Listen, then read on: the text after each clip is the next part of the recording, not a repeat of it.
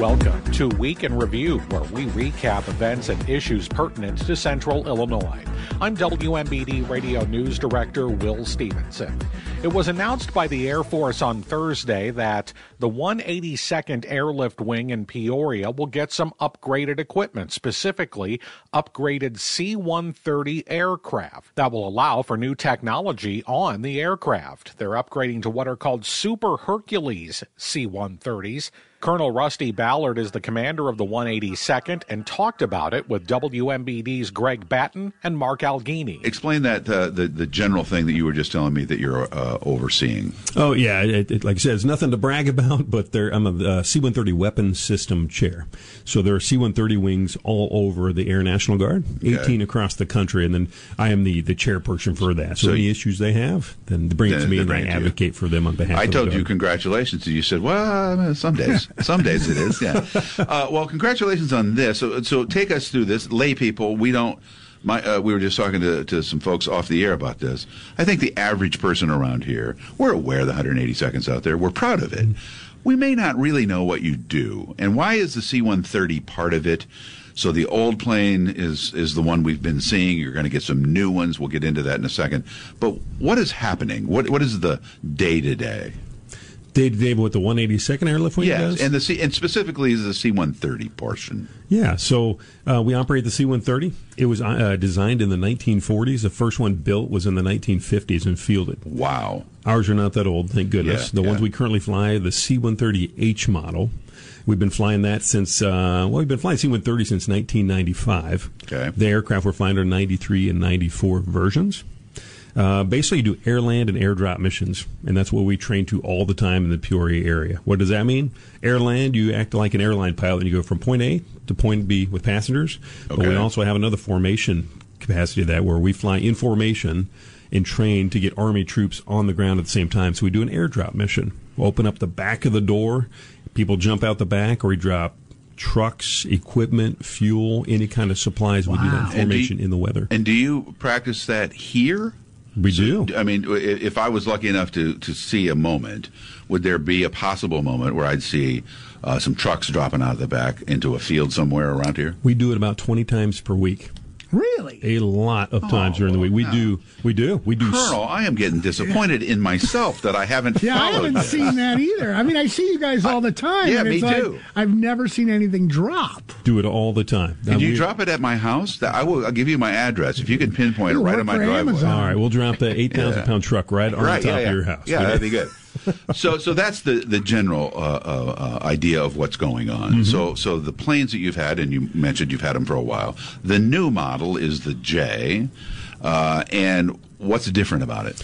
It's basically going from an analog aircraft to a digital aircraft. Cool. So from the layman's person out there, they're not going to know a difference. It looks about the exact same aircraft. Maybe inside, a little bit difference. Everything's different. Everything's different. The crew's different. Why is that? We have two pilots, a flight engineer, a navigator, and two loadmasters on the current H model. So a six-man crew. Okay. When you go computer-based, make it digital, you get rid of that flight engineer, which is managing all the systems, and a navigator, because it's all computer-based now. Okay, and so people losing jobs?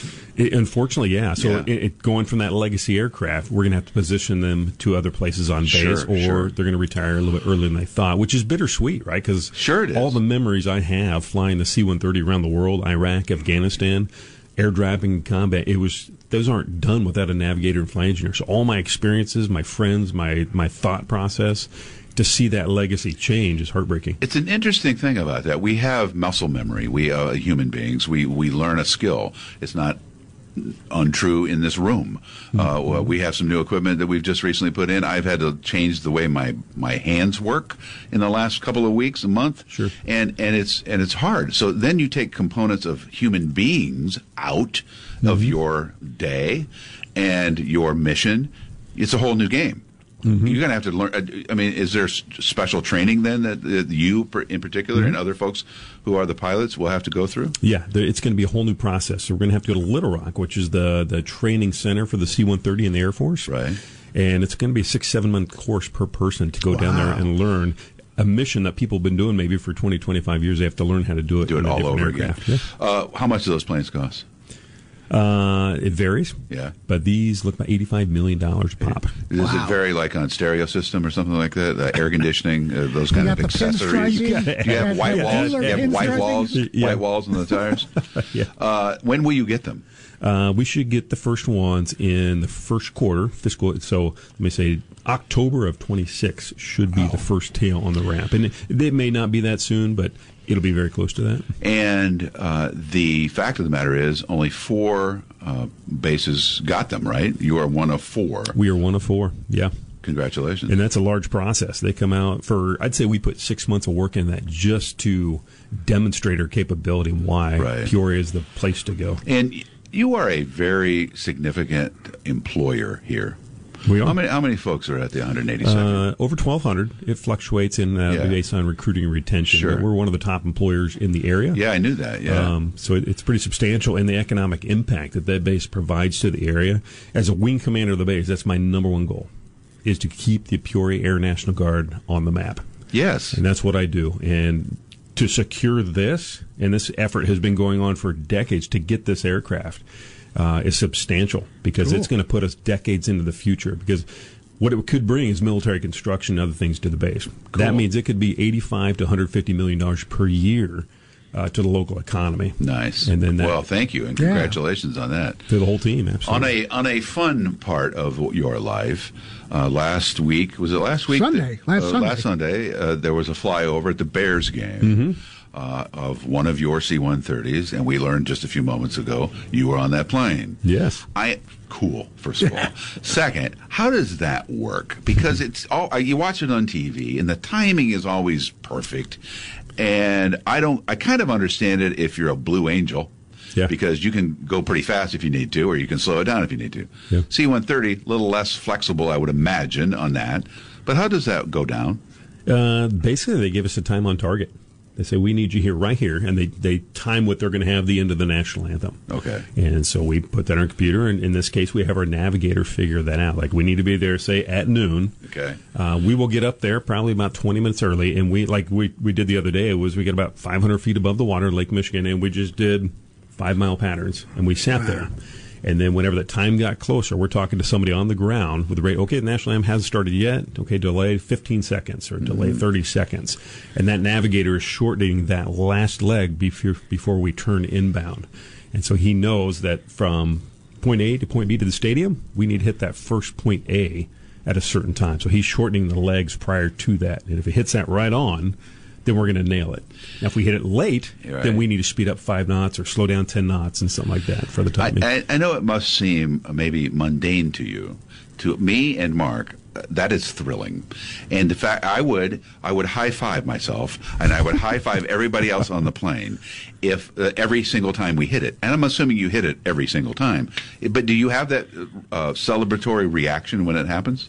Or is it just another thing you did at work? We do it all the time. Yeah. So I mean, that's what they do. That's what we do. We've done all over the world for years. But I tell you what, that was fun because I haven't done it for a while. Now that I'm in the position, I don't get to fly as much. And I did not fly. I was on the aircraft, but I was not on the controls this time. Right. It was dumb luck. But everybody felt it was fun because it was right when the fireworks went up. So we nailed it, and everybody did. And then you bank up, 60-degree bank, and you look at all the sailboats on the sunny day, and it was fun. Yeah. And the fact on this one, the Bears paid for the hotel that night and let us park at Midway, and they got us on the field during the game. Oh, nice, dude! That was something else. That's great. Never been a part of that. And walking around the stadium in uniform, the amount of people that are patriotic and thanked us for our service, it's very humbling. That's nice. It's funny how I found out about it.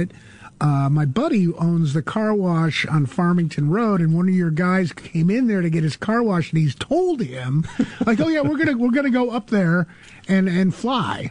And sure enough, there they were and stuff. I want to ask you one last question, Colonel, and part of this story on the new C-130s that you're getting is waiting on environmental studies. Mm-hmm. What does that mean? It's just another step in the process. Okay. It's just built in. It's basically to see, can we operate a C-130 at this base, which we've been doing for forever. Yeah. So it's just another step in the process. Okay. All right. Well, congratulations. And I can't wait to see the new one. As you say, we on the ground won't really notice much difference, but it'll be exciting to hear about the new changes. And thank you for cementing our relationship with the 182nd for decades to come. That's really the big understory of this, isn't it? I mean, this is a big deal. That is, and I can't leave without saying the congressional support on both sides of the aisle have been extremely wonderful for this district, this state, and this country. They've got it across the line for us. It is great to see you. Thanks for coming in. Colonel Rusty Ballard of the 182nd Airlift Wing in Peoria. More Week in Review coming up. The Peoria Riverfront Museum and a family that was once in charge of Caterpillar in Peoria are once again coming together to help improve the community through education. WMBD's TJ Carson talked about a big donation with Peoria Riverfront Museum's Everly Davis. Big gift to the museum today. Yes, Polly Barton, who was actually the first major donor for the Every Student Initiative 7 years ago, committed $1 million to start a fund, an endowment fund for to continue the future of the Every Student Initiative years and years on into the future, to make sure that K through 8th grade students in the Central Illinois region will be able to continue to enjoy field trips here that are curriculum related if their school is not able to provide the funding or the financial backing to get those kids here. Okay, so these are free field trips to the museum for kids and students around the area, correct? Correct. Okay. The $1 million, it was told in the press release, this is the largest gift the museum itself has ever received. Talk about what that means to have that large gift go to this program. This is the largest gift that the museum has received towards an education initiative. Okay. And so what we're really gearing this gift towards is improving the quality of the Every Student Initiative. So we have a team of education guides. We're looking to get more data back to see how a museum experience every year impacts the growth and development of every child. And so with that $1 million, it's just the beginning of being able to make ESI the best program it can be for those students to serve our community. And $1 million, that's no small amount. Not at all. Polly's first gift, she actually pledged to give $50,000 the first year, and then $50,000 for the next 5 years. And on top of that, she gave the $1 million to start this fund. So she truly believes in investing in the children. How much does the program need each year to operate? Well, that depends on the amount of schools. Right now we have 45 schools out of 8 different districts in Central Illinois, and it is no small amount between all of the materials that we need, the staff that we need, helping with the family fun passes. Every one of those sponsored students also gets a free pass to bring their family back to the museum on a return visit, because this is not just about a once a year field trip. This is about creating the next generation of museum members and lovers. So they get to bring their families back. All of the educators at these schools also are given a free membership for the museum for the year so that they can bring their families back and they can use our museum as a resource for their classroom. So when it comes to putting a dollar amount with how much it costs each year, hundreds of thousands. Okay. Is there a breakdown of how the $1 million is going to be spent yet? Has that been known? No, that is not known. Okay. What kind of programming do the kids get when they are part of the ESI, and what do they partake in here? Yeah, so every Student Initiative field trip, they get the choice of a giant screen theater film, an educational film in our world-class theater, or a planetarium show from our planetarium staff. And they also get a guided walkthrough tour that is a curated experience. So it's not just a general museum tour. We're looking at what they might be studying that year and give them an experience that is going to help enhance or fill in the gaps for what they're doing in the classroom. To kind of enrich what they're doing as well. Absolutely, and they're conversation-based tours as well, so it's not just vomiting a bunch of information at children because they will snooze in 5 seconds, but it's about creating conversations and getting them to critically think about things that are larger than them. The gift to the program, it kind of stresses the importance of the program to the museum and what it means overall. Can you ask me one more time? Oh, sorry. The $1 million gift, the program, it's a program the museum seems to take pride in and want it to be a focal point of the museum. Yes, the Every Student Initiative is lovingly referred to as our flagship program or the most important community outreach program that we do here. So the $1 million gift, the largest gift, really underscores how much it means to us. Okay. Any future plans for ESI for expansion or just some growth? Right now, we are not looking to particularly grow the quantity of the schools that we have. Like I said, 45 schools out of 8 districts. We have a little over 14,000 students sponsored for this school year already. We're not saying no to any additional students, but we're really looking at improving the quality. And ESI has now started to do this annual fundraiser called Christmas in the Village. So we end our school year, well, our calendar year, really, with a holiday celebration where the proceeds go towards helping fund the next school year's Every Student Initiative visits. I want to talk about Polly Barton for a moment. She gave the seed money, and then the amount she's given has just grown and grown and grown each year. What does that tell you, that the amount just keeps going higher and higher? That she truly believes and sees the progress that this program is making. She's seen it from day one, from when it was just an idea to now her sponsoring the Peoria Public School District, K through 8th grade students, as well as St. Phil's, and a couple of other schools as well. So her financial contribution is really the way that she is saying, thank you for caring about our kids and our community, and she's a part of that. Can you talk about yourself and how you've seen this program grow over the years that you've been here? Yeah, so this is my third school year managing the Every Student Initiative, and in my time here I implemented the education guides that actually take the students through on tours. So that was a huge shift. It used to be you got a free field trip and you came to the museum and just go explore. But now there is someone that's going to help guide you through and make it make sense for you. It also helps take that burden off of the teachers for having to know everything that's in the galleries. We've done that work for you. And we also help those teachers by giving them a little bit of information before they come on the field trips, along with the educator membership, so that they can continue to use the themes and content here in their classroom. Overall, it's a big day for the museum. Absolutely, yeah. We're very excited and looking forward to continuing year 7 of ESI and many, many more years. Everly Davis of the Peoria Riverfront Museum talking recently with WMBD's TJ Carson about that big donation for the Every Student Initiative. On a follow-up to a Peoria Riverfront Museum event we told you about a month ago, an exhibit is now officially open as of this weekend. The Life and Legacy of Annie Malone opens to the public at the Riverfront Museum. Annie Malone is a name synonymous with Peoria and perhaps synonymous with St. Louis as well. Artifacts and other items from the cosmetics and hair care company founder, who became a millionaire and one of the first black female millionaires in the country, was donated a month ago to the museum, and the Life and Legacy of Annie Malone exhibit is now officially open. You can go to the Peoria Riverfront Museum's website for more, or you can see a post we made on WMBD's Facebook page. More Week in Review coming up.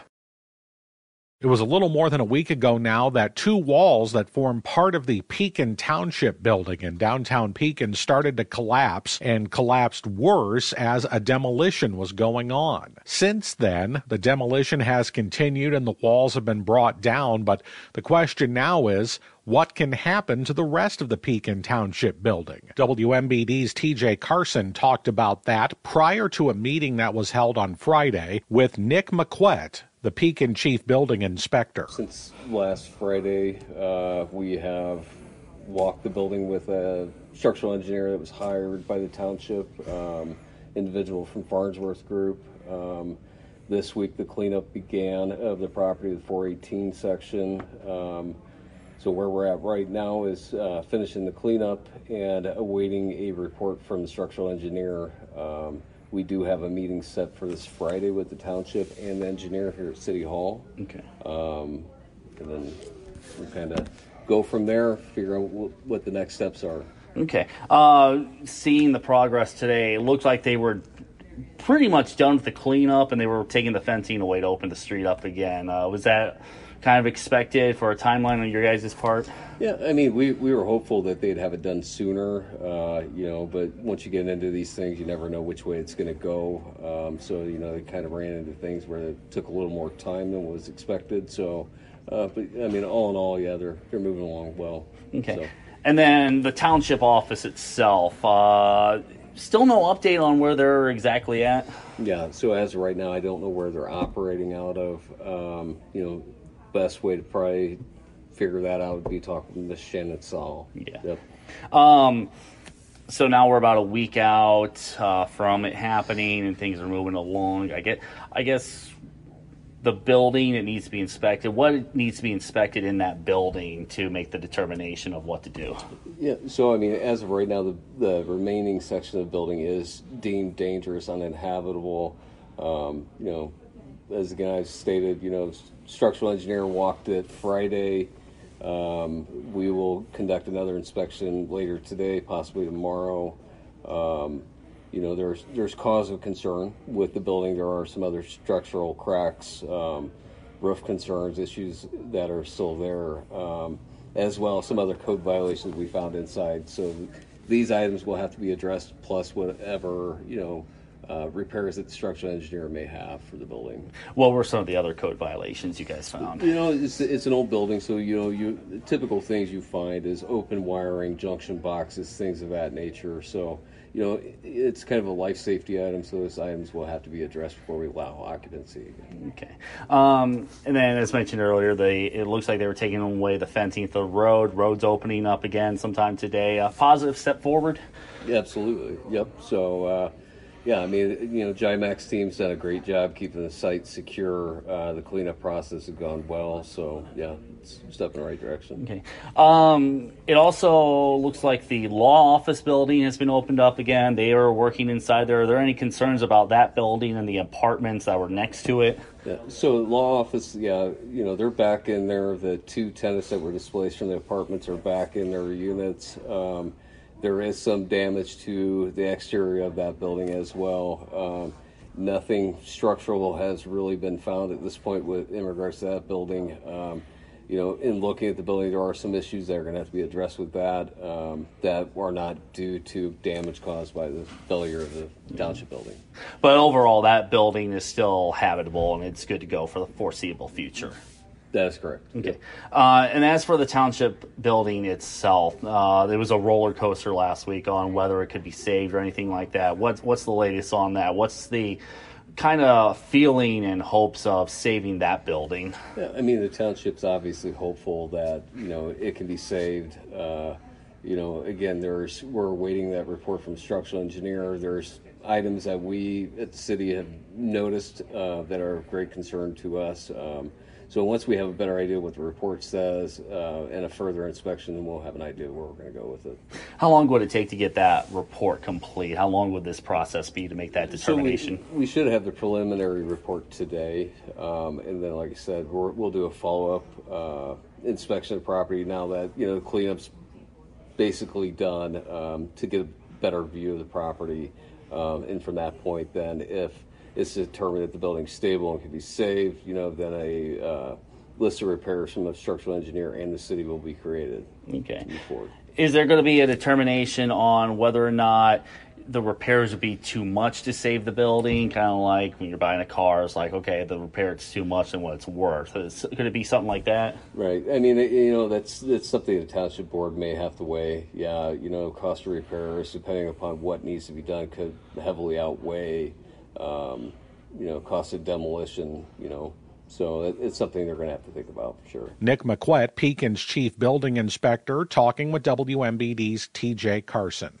Also this week, TJ traveled to Illinois Central College in East Peoria for their 5th annual Agriculture, Diesel, and Horticulture Showcase. It helped students of the campuses maybe figure out if they want a career in those industries. TJ talked about it with Colin Campbell, the diesel program coordinator at Illinois Central College. The idea behind the event today, we are really trying to showcase to these high school students the amazing career opportunities that we have all across central Illinois. Now that can spread from Peoria even into the little small towns like Henry and Brimfield and Roanoke and Lakin, Washington and Morton and all these little towns. We want these high school students to understand that they have very, very good career opportunities, sometimes right in their backyard. You don't have to necessarily move away to get really good paying jobs, to find really successful careers. These are all businesses, these are all companies that are right here in small town, central Illinois. I grew up in Lakin, so I know what's going on there. Absolutely, yeah. So how many students do we have here today? How many different school districts do we have?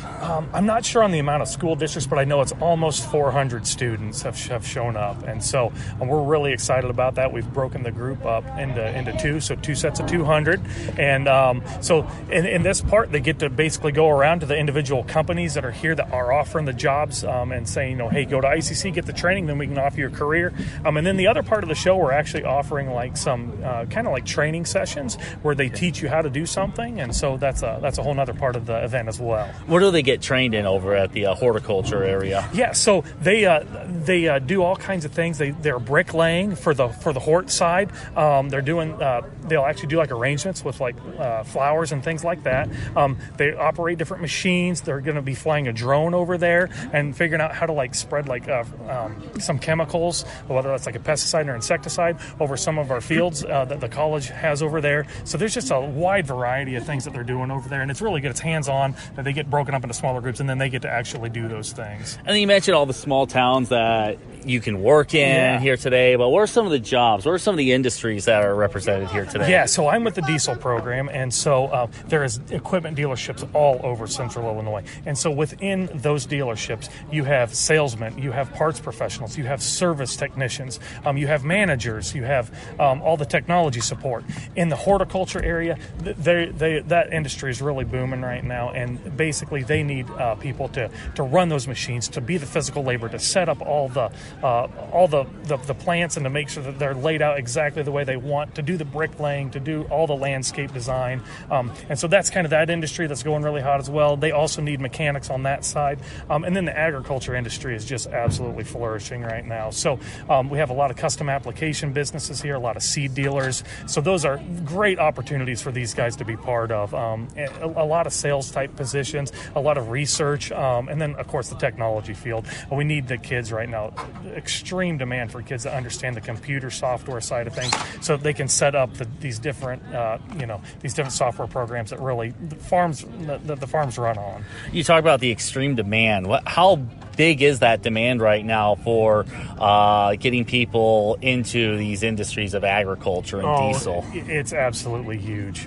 I have no problem getting all of our students jobs once they graduate. If I had more, I could find jobs for them as well. So it is a very, very high demand. Is it a problem where there's not enough people to fill these jobs, or what's the big concern right now with that?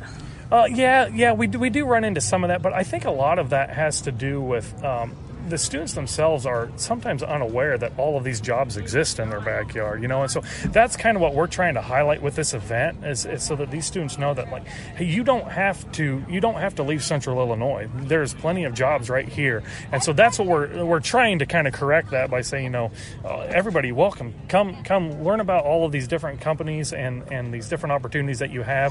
And so we're kind of trying to approach that problem from a logical standpoint. Let's use the kids, the resources that we have right here. And everyone could use a good high-paying job nowadays. Oh my gosh, yeah. And that's a lot of people don't understand just the quality of the careers that we have. You can come to ICC, get a 2-year degree, and you can easily go out and get a career where you're making $50,000, $60,000, $70,000, $80,000 a year. I have several students making north of $80,000 a year, and that's right once they graduate. We're not talking 5-10 years down the road. They literally can graduate and be making that kind of money. And so for us, it's really important that they understand you don't have to go to a university and be $30,000, $40,000, $50,000 in debt. You can come to ICC, you can spend $10,000, $20,000, and then when you graduate, you can roll right into that job where you're making $50,000, $60,000, $70,000.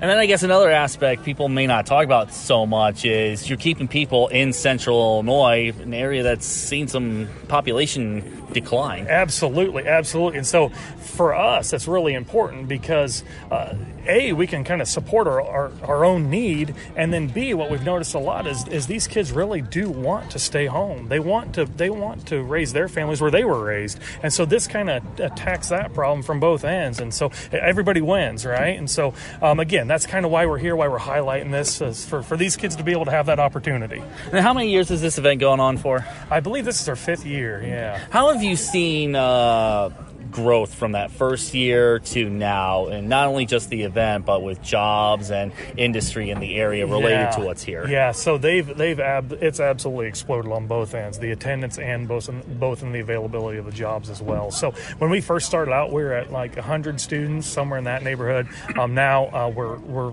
close to 400, and then the jobs, once that COVID 2020 year hit, boy, the workforce really took a hit off of that, and that's when we saw demand just shoot through the roof. And since that point, we can't keep the companies that work with us through our internship locations, we can't keep them supplied with enough employees. They need more and more and more, and so we're doing the best we can to kind of approach that problem. Yeah. Anything else, any other thoughts? Guys, if you're listening to this, if you're in a high school that's in Central Illinois and you want to be part of this event, please reach out. Next year, we're going to do this event again for the 6th year. If you want to basically learn about, all these different career paths and how they basically might kind of match with what your wants and needs are, please look us up, and we'd be more than happy to have you come to the event. It's a pretty fun time, and thank you so much for coming out and listening. Illinois Central College Diesel Program Coordinator Colin Campbell with WMBD's TJ Carson. More Week in Review coming up.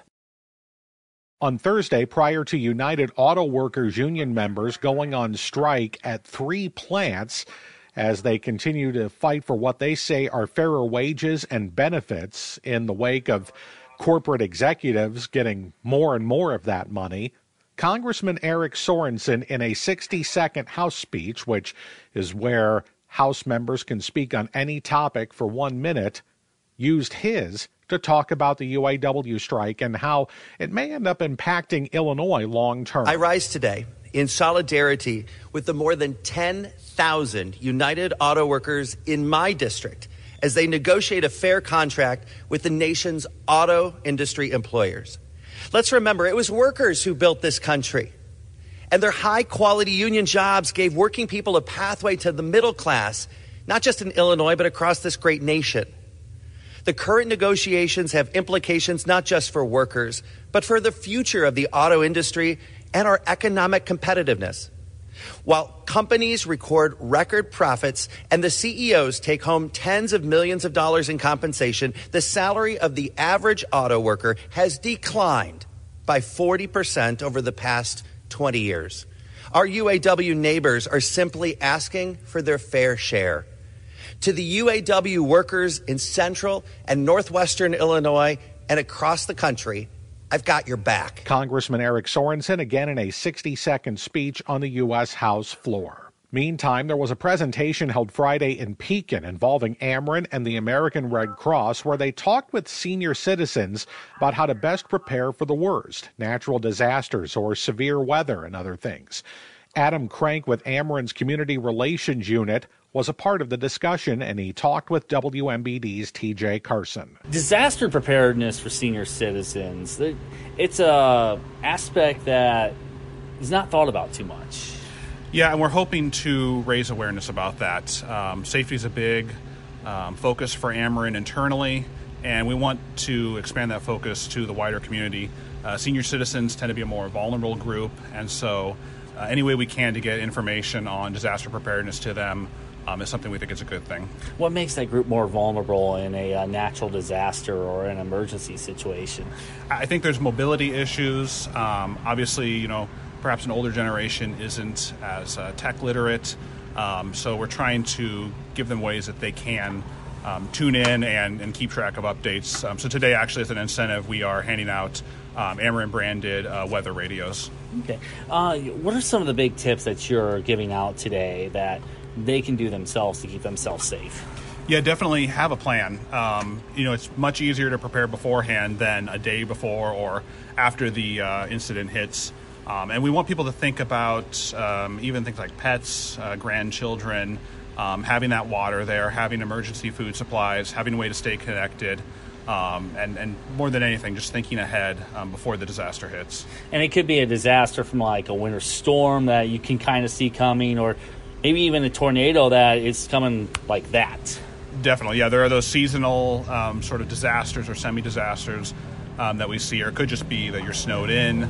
But yeah, definitely there are those instances where we have unexpected and wide-reaching disasters such as a tornado. Now, not everyone can do everything. What can other people do to kind of help out senior citizens in like a natural disaster or a situation like this? What can they keep an eye on? What can they do? Check up on the seniors in your neighborhood. Check up on your grandparents. Check up on your parents.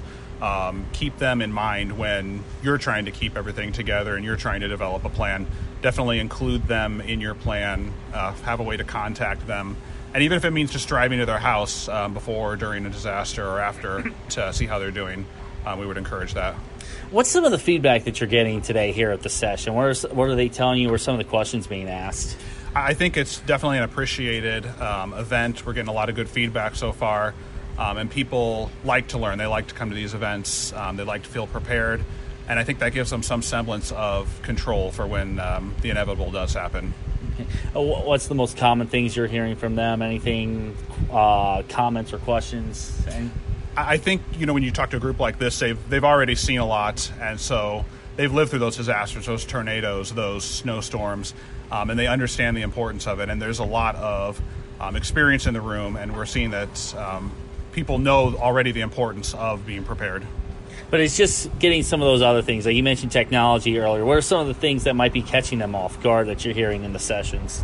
I think connectivity is an issue. A lot of people still rely on maybe television or more traditional forms of media, and giving them that ability to tune in to a weather radio station with the handheld radio is something that I think will help to prepare them. And it's minimizing injury or, in worst case scenario, death. Yeah, having that alert beforehand, I think it's critical. Those few minutes before a tornado hits or those few days before a winter storm, that weather radio can provide vital information. How many are here today? How many turned up? We have about 60 individuals. We had about 50 sign up, but we've had a few extra. So I think word of mouth got around, and we had an increased turnout from what we had expected. Okay, so more than expected showed up today? Yes. Okay. How important is it for not just senior citizens, but for everybody to know this kind of info to kind of help keep everybody safe, and especially the senior citizens? Yeah, we talk about vulnerable populations like senior citizens or the disabled, but really we are all vulnerable to these events. And just as we would recommend that seniors or the disabled prepare for a disaster, we would recommend that everyone prepares for those disasters. And a lot of the things that we would teach the seniors today would be applicable to you or I. Have that preparedness plan, have those emergency supplies, have a way to communicate, and have a network that you can fall back on. But in a way, it's also taking extra care because seniors and disabled people are more vulnerable. That's right. Yep, we are all vulnerable to nature and to these events that are happening, but we do want to pay special attention to our seniors. Adam Crank of Ameren, Illinois, talking with T.J. Carson. That does it for this edition of Week in Review. Join us at this time next week on this Midwest Communications station for another recap of some of the biggest issues and events in Central Illinois. You don't have to wait for Week in Review to get the lowdown on what's happening in Central Illinois.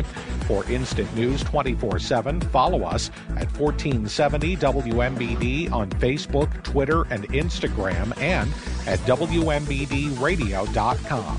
You can also find the Week in Review podcast at WMBDradio.com or wherever you get your podcasts. I'm Will Stevenson, WMBD Radio News.